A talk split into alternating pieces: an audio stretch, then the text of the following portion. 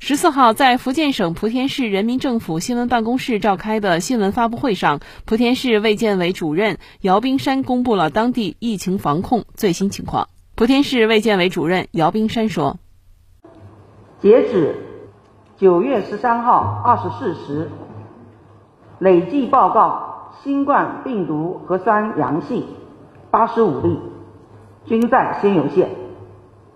其中确诊病例。”六十四例，无症状感染者二十一例。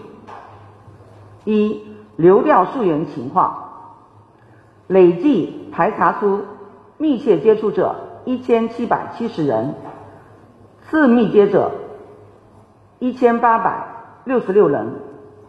二核酸检测情况，核酸采样八十七万四千五百八十六人份样本。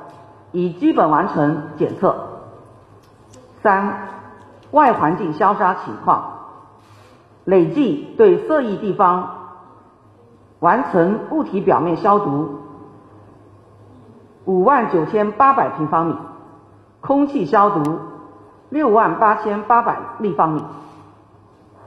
四、医疗救治情况，在六十四例确诊病例中。